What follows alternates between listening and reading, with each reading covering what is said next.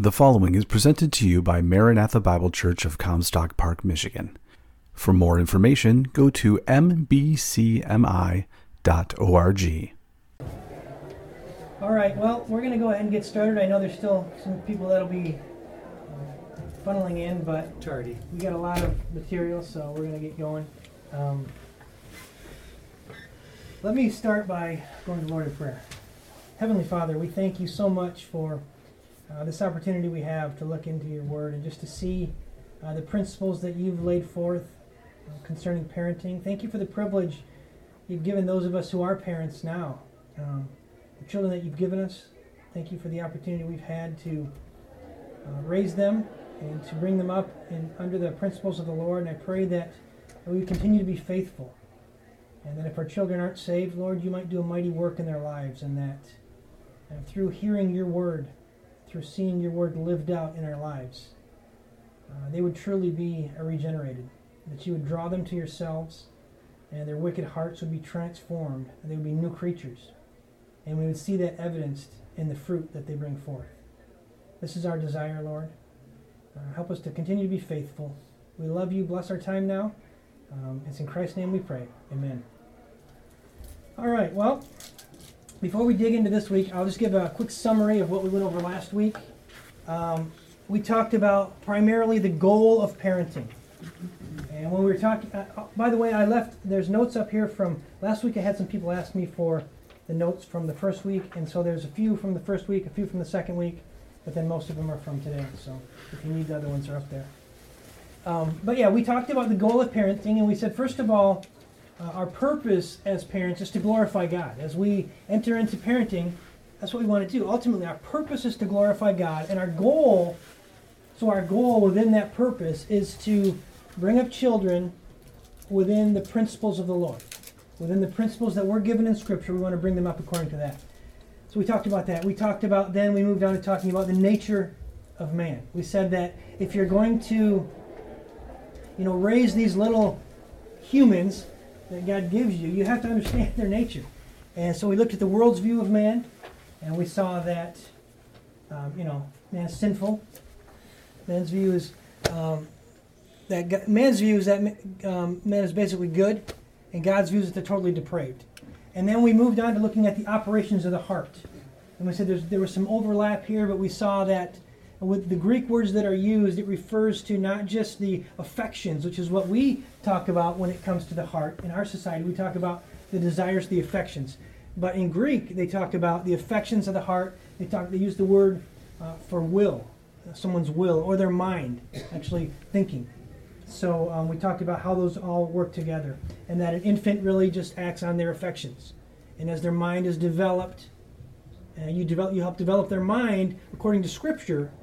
They'll act on um, those affections, but it'll be informed by their mind, which could be hopefully informed by Scripture. So we talked about that.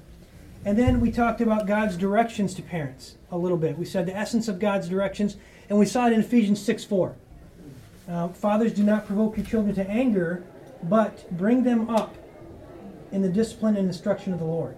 So that was that's the essence. The essence of God's instruction to us as parents is to bring them up. And basically in the Greek it just it has the idea of tenderly care for your children as you raise them up. That's the essence. But then we said the, the execution is in the second half of the verse, and he says, um, Fathers, do not provoke your children, but bring them up. And he says, in the discipline and instruction of the Lord. So, to execute that essence, bringing them up, we're to do it in the, in the instruction and direction of the Lord. So that, as I said, that mind will be informed by Scripture, and the affections will will follow. If their if their heart is changed or truly saved, the the affections will follow that. So that's what we talked about last week. So before we move on, today we're going to talk about the role of parents. So do you have any questions or any comments about last week? Any stories about your kids that have happened in this last week? I know some of you have younger kids. I don't have many stories anymore. My kids are both grown and moved out. Now I get to laugh when they call me about the grandkids. Oh, yes, good. Glad it's happening to you. but all right, well, let's let's do that then. Let's look at the role of parents. Um, we're gonna break it down and we're gonna do it two weeks because there's a lot here. So the first week, we're to look at a parent as an evangelist, parent as a prayer warrior, a disciplinarian, and then ne- we're to spend a lot of time on disciplinarian at the end of the, today. And then next week, we'll look at a parent as a teacher and an encourager. Now, these aren't up here as, okay, this one's more important than this one. I mean, they're just up here. Um, I would say, obviously, these two are very essential prayer and, and evangelism, um, but they're all important. So we'll look at those roles as we go through. So, first of all, let's, um, let's deal with that one. Parent as an evangelist. You know, uh, that's, that's a crucial role. God intends our family to be the instrument by which we're passing on biblical truth to our children um, from one generation to the next. So, we, as we consider this role, there's several key things that we need to keep in mind as we are evangelizing our children. First of all, never abbreviate or dilute the, script, the scriptures. Never abbreviate or dilute the gospel when you're talking to your children, even the youngest children. You say, well, they don't understand it. They will. Just can, don't abbreviate. Don't shy away from discussing issues like uh, the blood of Christ, the cross, sin. Don't shy away from those. Explain the atonement for sin. They, you say, well, they don't understand it. They don't, but you, you keep explaining it, and eventually they will understand it. So don't shy away from those things and sugarcoat things. Uh, discuss the reality of the resurrection. You know, explain that to them. Thoroughly explain Christ's lordship. This is essential too. Explain his lordship. Um, explain eternal punishment. Explain repentance, forgiveness, grace, mercy. Make sure you don't leave any of those things out when you are um, evangelizing your children. Start very young and just continue to do it as they grow, and it'll be something they've they, have heard and they, and they grow into. Um, be very discerning though, because children are going to respond for any reason, for, especially for their parents. They'll respond, and you know you'll think, oh, okay, they're saved. Be very discerning in that area. Um, they're going to want to gain your approval. They're going to want to gain grandparents' approval. So you have to be very careful. You don't give them assurance, is what I'm saying. Allow the Holy Spirit to give them assurance of their salvation. We have to be very careful. You know, don't affirm these decisions that they make. Or I've accepted Jesus into my heart. Those things are not found anywhere in the Bible. Um, so, you know, be very wary of those things. And you know, I never, when my kids were growing up, I never gave them assurance of their salvation. I would challenge them when they came to me on these things. I'd say, oh, well, what about this? I'd just challenge them on those things because growing up, I never went to church, and I remember going to a couple things with friends, and I remember sitting in these, um, you know, youth groups, and having the pastor say, okay, at the end, everybody close your eyes, bow your heads. If you want to accept Jesus into your heart, raise your hand. I had no clue. I was like, sounds good, I'll do it. So I raised my hand, you know, and um, afterwards, I was hoping he was going to come up and explain this to me. Never talked to me again. But I thought, well, okay, I just I did that, so I'm good. You know, that's so I'm just that's so wrong because then I had this false sense of security, this false sense of assurance that I was saved. So don't ever do that. Uh, Romans 8, 14 through 16. That's going to be a temptation, though, as a parent. But Romans 8, 14 through 16 says, For all who are being led by the Spirit of God, these are sons of God. For you have not received the spirit of slavery, leading for uh, fear again, but you have you've received a spirit of adoption as sons, by which we cry out, Abba, Father. The Spirit Himself testifies with our spirit that we are children of God. So their assurance will come from the Holy Spirit. Their assurance will come as they read Scripture and begin to understand these things. Uh, assurance comes. They're reading First John. Uh, they'll begin to understand these things. So it's, it's very dangerous for us to give a child assurance of their salvation. Very dangerous. It's tempting, though. Uh, believe me, I know. But we have a wonderful opportunity at that point to challenge them on salvation when they come to you. Challenge them.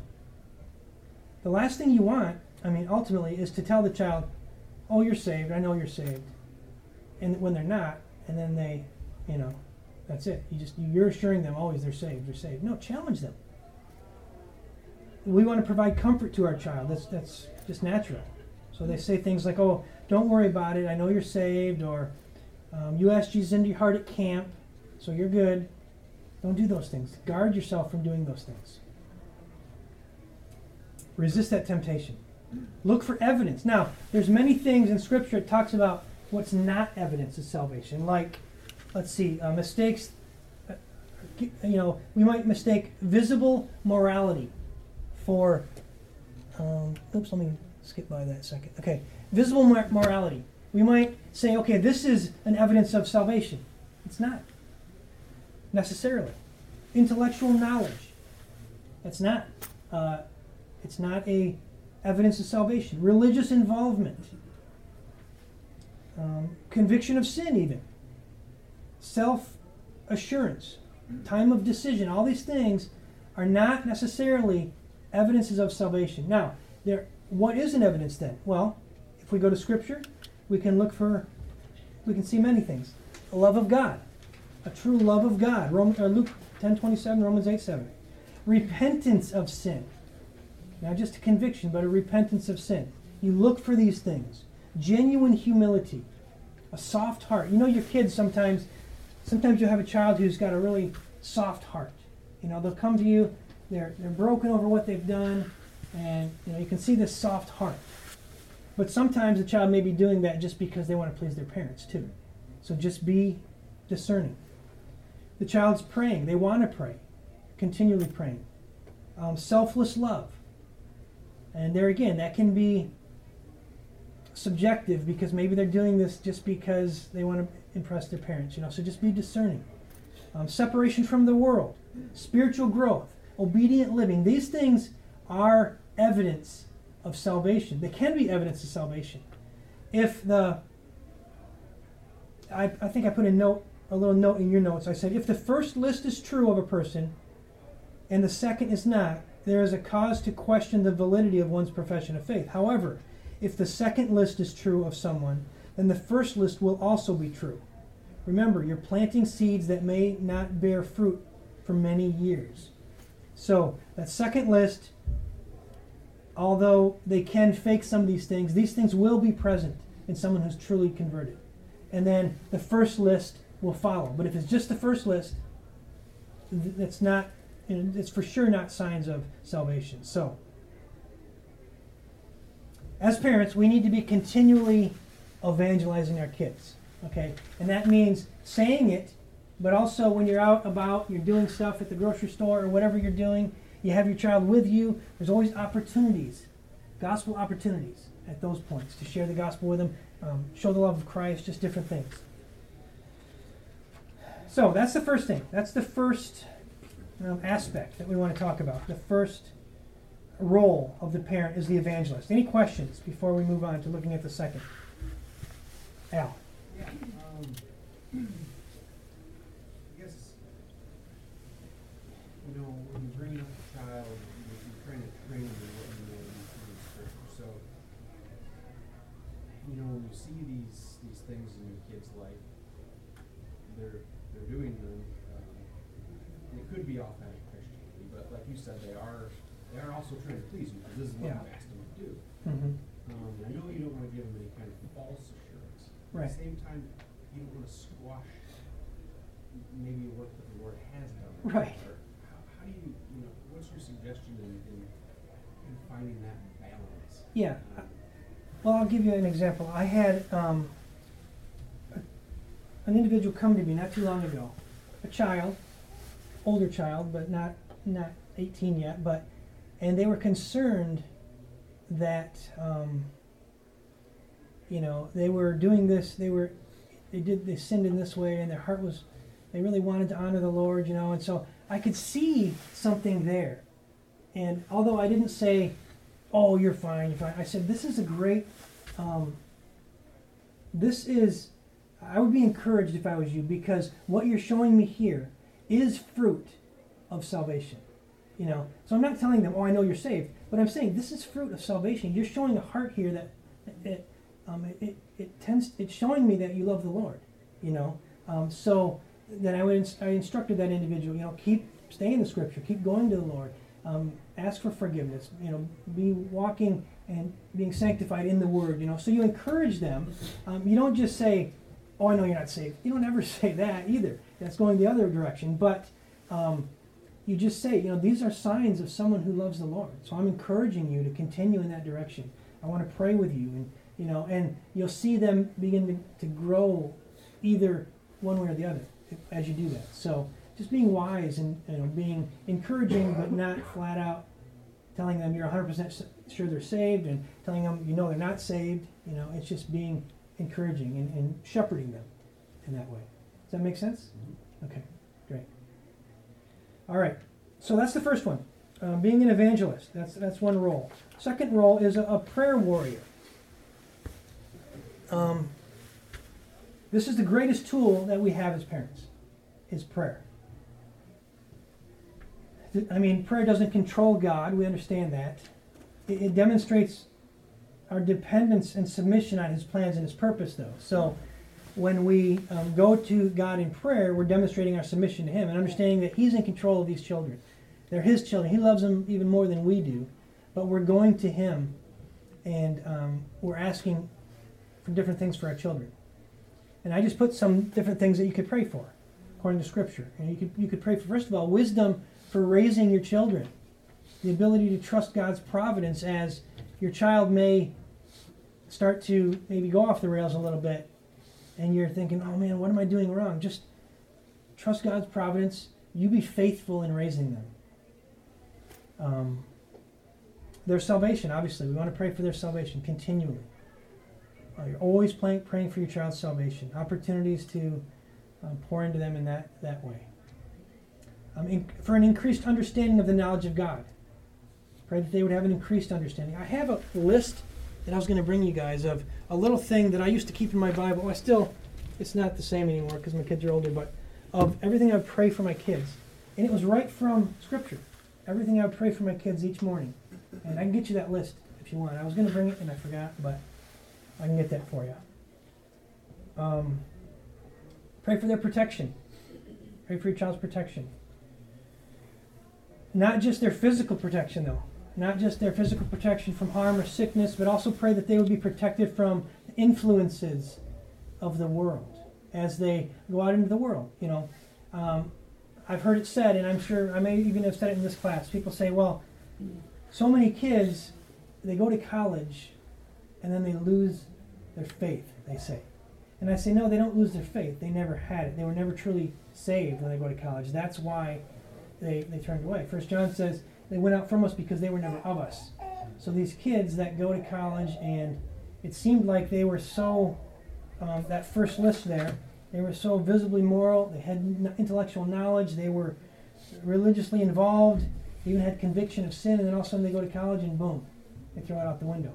It's because there was no heart change. It was just you know intellectual change. So pray um, that there would be a, a true heart change and they'd be protected from that. If they're saved they go off to college, you know, they still, you know, they still may struggle with those things, but now they have the Holy Spirit living within them. The conviction comes from, from Him. So, um, you don't want to pray that they be removed from the world, right? But that they be protected by putting on the full armor of God. That they be in the world, but not of it.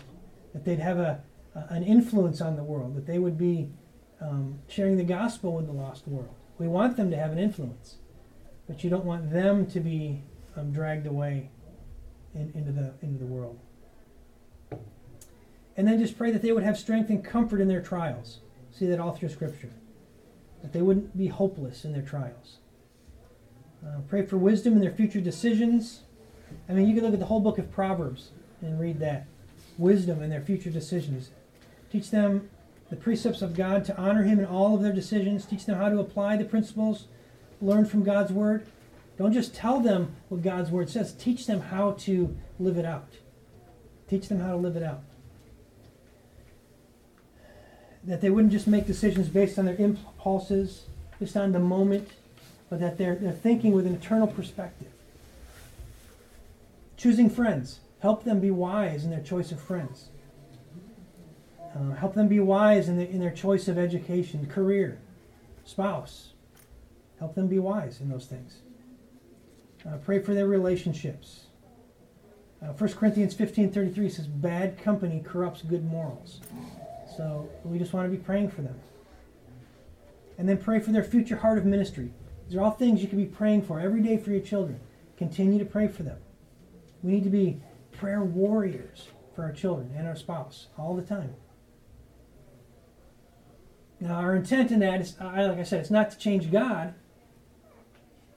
to do our bidding, but rather to align our desires with His desires, and His desires are in Scripture. We want His desires for our children. So we pray to align our desires with His desires, to align our kids' desires with His desires. That's what we're praying for. So a parent should be an evangelist, first of all, uh, a prayer warrior, and then a disciplinarian. This is where we'll spend uh, the rest of our time. Any questions, though, about your prayers for your child or um, anything like that? I, I, I like to look back at, I have journals of when I was first saved. I was 26. And I have journals for about 10 years there that I did every, every morning. I'd write, I'd write down what I was going to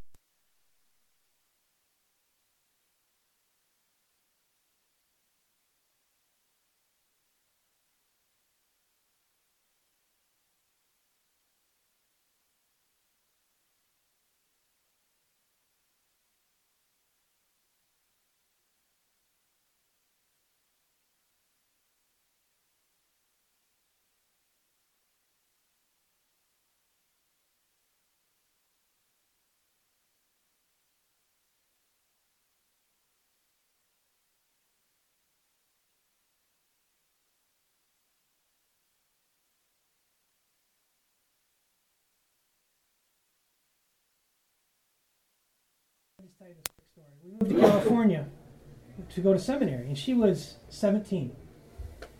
and I get her there, and I take her down to the high school youth group, and it's 400, 600 kids.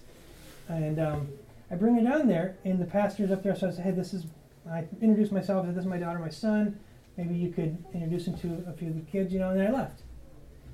I come back after um, the service, after our Sunday school, and I see my son sitting over the corner talking to two guys, just talking. I'm like, where's your sister? He points over there. There's a corner. My daughter's in the middle. There's like 10 guys around her. And I'm like, what is going on? so I go over there. They're all talking. I'm like, come on, guys, move, move. Let's go. Let's go. Dad, they just want to talk. I'm like, whatever, you know. so, but that's just my, that was my struggle with her. But you know, she ended up marrying a guy from Grace, a godly man, I couldn't ask for a better son-in-law, and she's a godly woman now, you know. So in the midst of that, you're just ripping your hair out. But I just was trying to be faithful and just trying to raise my daughter according to God's word. I try to direct her in certain things, and um, you know, I thank the Lord for um, bringing her through that. And now, you know, she's a godly woman, godly husband, got three young grandchildren, and um, I lost some hair through that, but so just be encouraged that, you know, and, but I look at those prayers and I was just praying for continually. So be praying for your child. Now, dis- disciplinarian. D- biblical discipline um, for our children, it must be done wisely. This is a, a big deal. It has to be done wisely. And discipline from a biblical parent is going to be reasonable, it's going to be definable, and it's going to be useful as you discipline your children. It's, it's going to be reasonable. It's not going to be burdensome. Your discipline isn't going to be um, just unreasonable and burdensome to where you know it's always um, something that's a burden on them. It's going to be reasonable. God's reasonable. He, um, he gave the ten. He gave ten commandments, right? And then he gave two great love laws that can sum up those ten commandments. Reasonable. We break every one of them, but reasonable. But then the Pharisees, what they did was they took those Ten Commandments and they turned it into over 600 rules and laws and regulations. And you, know, you hear Jesus say, Come to me, all who are weary and heavy laden. And that's the context he's talking in. These guys, the, the law was just so heavy on them. They couldn't keep it. These people couldn't keep it because the Pharisees had made, made it such a burden. We don't want to be like that. We want to be reasonable. We don't, also don't want to be a walking minus sign. We're just saying no to everything. No, no, no. We don't even know why we're saying no. We're just telling our children no about everything. No good reason. Just comes out of our mouth. I'm guilty of that. I, I understand. We have to remember the child's ability to understand. They can't always do what you can do. They can't always do what you want them to do at the same level. So only give as much instruction that the child can digest at that time. Uh, you, you, can, you may be able to tell a 10 year old to do one thing, but then maybe a three year old, obviously, they can't understand the same thing. You know, you, you tell a 10 year old, make your bed, put your shoes on, comb your hair, and, and go to breakfast. A three year old, all they can know is, oh, okay, I'll come eat. You know, but a 10 year old can maybe grasp that. You want to focus more on um, the attitude of the child, though, as they attempt to fulfill these responsibilities. Focus on their attitude. Colossians 3 2 says, Whatever you do, do your work heartily as for the Lord, rather than for men. So, wise parents will have rules that are reasonable, but they'll also be definable. Clear instructions are given in Genesis 22. We see God gave very clear instructions to Abraham about where he was to go what was what he needed to bring and what he was to do. He gave him clear instructions: do this, this, this, and bring this. Uh, Genesis 22, 2. Then God said, Take your son, your only son, whom you love, Isaac, go to the region of Moriah, sacrifice him there as a burnt offering on a mountain. I will show you. Clear instructions.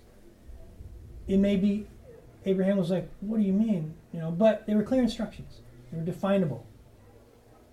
So both parents and the child, they need to know these are they need to clearly understand the requirements and the consequences.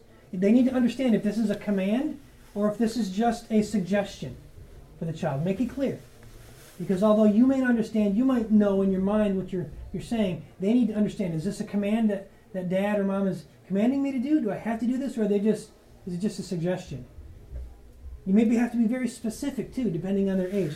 Like if you tell them to clean up their room, you may need to be more specific. Like you go in the room and you say, I need you to dust this flat surfaces here. I need you to vacuum. I need you to make your bed, pick up your toys, and put them in the toy box. Those are clear instructions, detailed instructions. If you just tell them clean your room, it may be they, they, it's too much for them, and they're like, where do I start? You know, but give them these clear steps. Dust your dust here, pick up the toys, put them in here, make your bed, you know, you give those clear, definable steps, and it's much easier. Now, you also want to be sure they understand, so maybe ask them to repeat what you just said. I mean, I know in the, in the military, they're always saying, You understand that? You understand that? they, they tell you something, they want to make sure you understand. So, when you ask your child to do something, say, Do you understand what I just asked you? Can you tell me what I just want, what I want you to do here? So that you both understand the, the, what the expectations are and what the consequences are if they don't do what you're asking them to do. So they need to be definable, your, your discipline. Also, needs to be useful. We have to demonstrate the blessing of obedience and the, the disastrous results of disobedience. So this discipline is, is there's a purpose to it. It's useful. All throughout the Bible, you'll see the principles of cause and effect, sowing, reaping. That's what we want them to understand. Galatians 6 7 says, Do not be deceived. God is not mocked. For whatever a man sows, uh, this he will also reap. So this principle it emphasizes the result of our choice, and we want the uh, kids to understand the result of the choices that they're making. So we're essentially asking our children, which way will you choose? Which way are you going to choose to go here? Cause and effect. It's going to illustrate the benefit of leaving this foolish living and pursuing a skillful, wise living. That's what you're trying to demonstrate. You do this, this is a foolish thing to do, this is what's going to happen. You do this, this is a wise thing to do. And this is what's going to happen. So, Proverbs 15:5 says, "A fool rejects his father's discipline, but he who regards reproof is sensible." Now, what's one of the greatest examples of learning from cause and effect in the Bible? In the book of Luke. What's the great parable we hear that talks about cause and effect? Prodigal son, right? Prodigal son. He he he just threw off everything, and we saw what happened to him. And then he came back to his father. there's a contrast in cause and effect presented. It's, it's framed in the context of rewards or consequences. That's what you want your children to understand. You want them to carefully consider their choices. And you say, well, they're too young. But you got to start when they're young. You just, even though it may seem like they don't know anything you're telling them, start when they're young. By the time they get older, into their teenage years, it's very difficult. So you need to start when they're young so that they see this consistently all the time. Be consistent. You want your children to understand. Do you want my praise, essentially? Do You want me to say, good job, you know, you're obeying. Or you want correction. So that's the choice they have. So, discipline that teaches cause and effect consists of these two basic elements reward and consequences. So, let's just talk about those a little bit. When we talk about rewards, this is just, for the most part, it's just a clear parental praise for their obedient or, or just maybe certain privileges they get because they're obedient. It's rewards. On occasion, you may want to give a little, go be a little beyond in your rewards. Not all the time, but occasionally go a little beyond, you know, granting them a new privilege. Or maybe going and buying something the child has wanted. You don't do that all the time because then they'll expect that all the time. But once in a while, you go and buy them something. You know, you know. I wanted to just reward you. You, you you're doing. You're being obedient. If they go beyond what's required, or perhaps perhaps do that. You know, if they stick with a, a difficult task, maybe pushing on to completion, maybe a special reward instead of just giving up. Now, you're not going to punish them, but they they just they pushed on to completion and maybe it's their inclination to not finish things they usually don't so they're, they're trying hard they're finishing the, the task even though you may say oof at least they finished they, they wanted to finish because they know that you it's right for them to obey and to finish the task so maybe a, a special reward is warranted there now um, consequences this this will involve pain but plain and simple some kind of pain um, either physical discomfort or pain from privileges that are removed. The loss of privileges is going to differ between children because they value they value things differently. They value things differently. So one thing you do for one child is not going to work perhaps with the other child. Um, and it's going to it's going to be most effective if it it costs the child something. So the temptation will be to do the same thing with each child. For instance, one child may be devastated if you take their screen time away and you say, okay, now you're going to have to read, you're going to be reading. oh, the, some children would be devastated. My son, he had a certain, a little bit, of, a certain screen time that he had. If I took that away from him, oh, it was the end of the world. But my daughter could care less. So you had to figure out what she valued. So you need to you need to know your children. You know, one child may love to read. So if the punishment is go to your room and read, oh yes. oh no, please don't make me do that. Yes, I can't wait. You know, so you just have to know your child. What we want our children to understand is that God's the source of all privileges in, in, in life. They need to be grateful to God in everything. So they understand that you're not just doing this to do it. They need to be grateful for these privileges that God has given them. God has, commands them to be obedient. So uh, we need to, they need to understand that. The, the ungrateful child finds these lessons very difficult to grasp. Mm. They're going to find it more difficult than a child who has a, a simple gratitude for any of the pri- privileges of life. And like once again, you need to start very young because when they get older, it's going to be more difficult to to instill these things. Now, we'll close out here with five principles to understand concerning consequences. Okay? First of all, they must be enforced. I'm going to read Galatians 7 here. I mean, Galatians 6, 7 and 8 says, Do not be deceived. God is not mocked, for whatever a man sows, this he will also reap. For the one who sows to his own flesh will from the flesh reap corruption, but the one who sows to the Spirit will from the Spirit reap eternal life. So kids need to understand that God expects them to obey their parents. They have to understand that. Ephesians 6 1. Disobedience has to reap consequences. God is not mocked. Disobedience has to reap some form of consequences. And also, the obedience, the child needs to understand the obedience must be immediate. It must, it must be full, and it must be done with a right heart. We're not just looking for the kids to obey 10 minutes after we've been asking them for 10 minutes. We want immediate obedience. It has to be full. It has to be done with a right heart. That's what we need to strive for. How many times have you done this? I have. I'm going to count to three. One, two, three. Oh, just a minute. You know, we, we can't we can't do that. We're saying God allows um, delay. It's it's disobedience is what it is. Whether it's delayed or not, it's disobedience. So we need to require obedience to be immediate, complete, and without complaint as well. Don't use statements like if, if you don't if you do that again, you're going to get a spanking. If you do that again, oh okay, I, I made it through that one. Or whatever. You know, don't use those statements. If, if you gave clear instructions already that the child heard and understood, you made sure they understood it, you made sure they heard it, they repeated it back to you. Okay, there's no excuse here. They understood it, they heard it.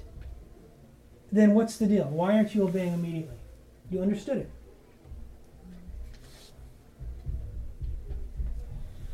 They, they need to follow through. Now, I, I'm not saying they will every time. You know, we all we all stumble. We all trip trip up in these areas. We all at times will say, we'll give them, we'll let them, you know, we'll let them be like that. We'll let them wait for a few minutes, say just a minute, and we don't discipline. But try to be consistent. The more consistent you are, and the be- the the more consistent you are and um, in requiring these things, the less confused the child's going to be. The child will be confused if we, uh, one time we're immediate in our discipline, and then uh, you know later on we allow them, uh, you know, one, two, three, or whatever. They're going to be confused. What is it, Dad, Mom? What should I do here? So be consistent um, and require these things immediate, full, and without complaint. And then tell them what's going to happen if it's not immediate, if it's not full, and if it's not without complaint. So, don't threaten your child also with consequences that you're unable or unwilling to fulfill. That's a big one. Sometimes we'll say, Man, I'm just going to ground you for the rest of your life. Come on. Don't threaten them with those kind of consequences that you can't fulfill, you can't carry out. Matthew 3, 37 states, Let your yes be yes and your no be no. If you're not willing to do it, your kids will see the hypocrisy. They'll see that. And I've done I'm guilty of that. I've I've come up with discipline for my son or my daughter in the past and said, okay, this is the discipline. If you do that, and they do it, and then I'm thinking, that's kind of harsh. I don't want to do that, you know. Um, so you just need to make sure before you dole out discipline, make sure you think through it. Is this, is this, make sure they understand what's going to happen beforehand, so you understand, so it's all clear, so there's no surprises. Um, that's the best way to go. Examples of what you don't want to do. You're on your way to, say, Disney World or something, and you tell the kids, if you don't stop fighting, we're going to turn around and go home. You're not going to turn around and go home. You know, um, you're just getting, you're just driving into Atlanta. Are you kidding me? you're not going to turn around and drive home. But that's what you say to the kids. Don't don't do that. Um, if you don't get in the car right now, we're going to leave. Or, or yeah, we're going to leave.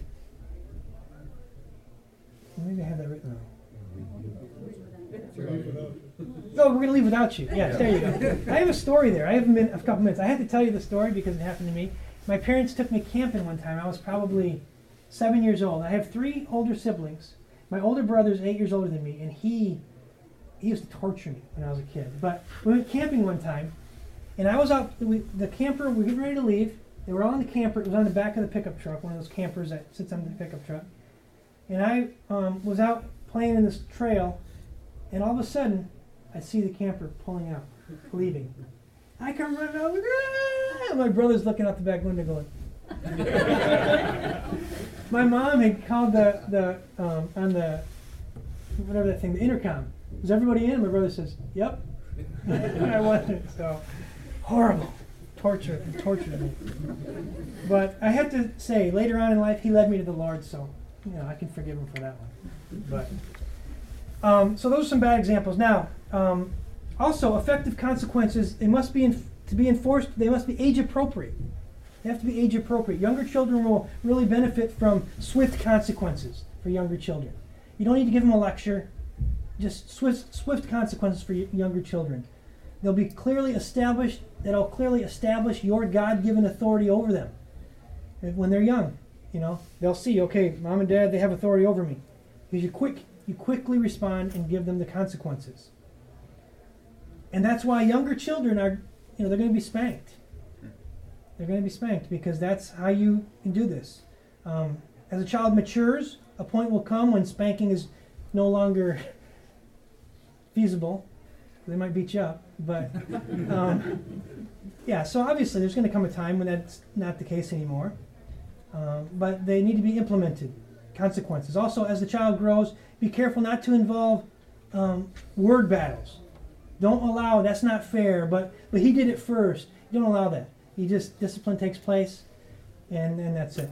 Uh, Proverbs 26, 4. Do not answer a fool according to his folly, or he will also you will also be like him.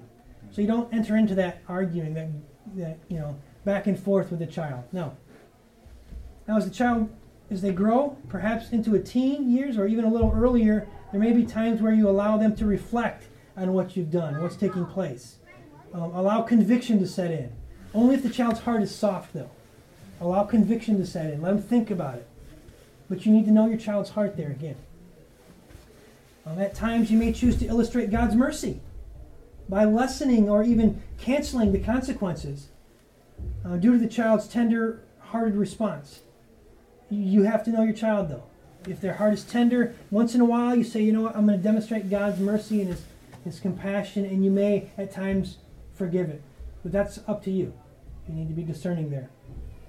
Also, the last thing, it needs to be based on, um, oh, maybe it's not the last one, based on the nature of the offense, okay? We need to try and distinguish between rebellion and just a bad or a sloppy habit. Maybe this children is not being rebellious. This is just something they're they're not great at. They're sloppy at. You need to determine that, and the the the consequences need to reflect that. Okay. When it comes to rebellion, spanking should almost always be used for a rebellious young child. This includes talking back, disrespect, lying, immoral behavior. Um, consequences other than spanking are effective for correcting and instructing those you know, maybe it's something related to a sloppy habit, not outright rebellion. That's where you can use maybe some other consequences for young children. But spanking is, is essential in those early years. Um, let's see. And also try to stay away from long, drawn out correction. Um, they tend to lose their impact over time. It's long, drawn out consequences, and it's just like, come on, just get it. It's like the death penalty when someone who murdered somebody, 40 years later, they get they get executed. You know, it's it's long and drawn out. The impact of it. I'm not saying they shouldn't do it still, but the impact of the, that kind of discipline, it loses its effect. So make your discipline concise, not long and drawn out. And then finally, it should be done in love and self-control. And that's very important. Proverbs 15:1. A gentle answer turns away wrath, but a harsh word stirs up anger. So if spanking or any form of discipline is done out of anger, with without self control, you as a parent have just lost credibility and you've just crossed the line. When you're angry, no self control, you're out of control and spanking your child. That's a problem. It needs to be done with self control, in, uh, in love. Letting your child understand that you're loving them when you're doing this. And they can sense that. Now, there's going to be times, of course, when that happens. Uh, when you respond in anger and discipline your child and only found out later maybe that the child wasn't guilty of what they'd done. In that case, it's imperative that you go to that child and you confess your sin to that child and ask their forgiveness. You have to go to them and ask forgiveness for what you've done. You've sinned against them. Do that. That's a teaching moment as well. And the last principle out of those five is that it should be stated ahead of time as much as possible. So um, here's some suggestions. Maybe stress that you, you, give rewards or penalties because of their choices. Um, stress the fact that it's, it's God who's concerned with their behavior, not just you. And then maybe sit down with your child and show them these are some of the consequences for this behavior. Here's the consequences for this behavior, so they know. They know what's coming. It's not a surprise. and maybe you can't do that with everything, but try as best as you can. What you're trying to do here with all these things, guys, you're trying to have a structured environment for your child in all areas. That's how they're going to thrive. It's, it's biblical and it's structured, and you're loving them um, and you're being faithful. And that's how the children are going to, going to thrive. So, and then reteach them that behavior originates from the heart, that consequences are aimed at impressing on them the inability to meet God's standards. You want to point to them that their heart is wicked. That's why they do these things. They can't fulfill these standards without the power of the Holy Spirit. Go back to sharing the gospel with them again and pointing them to Christ. So, that's kind of a whirlwind, but that's it for discipline. Next week, we're going to look at the parents' roles and we'll consider the parent as a teacher and an encourager. So, any questions? Any concerns? Any anything? All right.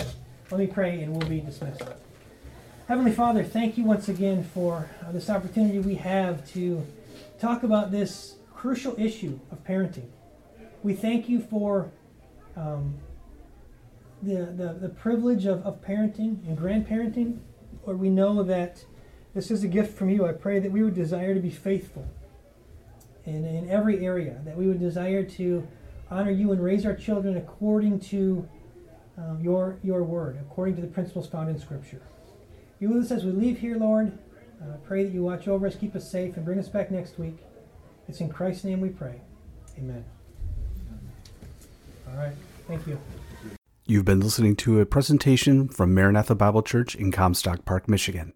No part of this recording may be edited or distributed without prior written consent. For more information, go to mbcmi.org.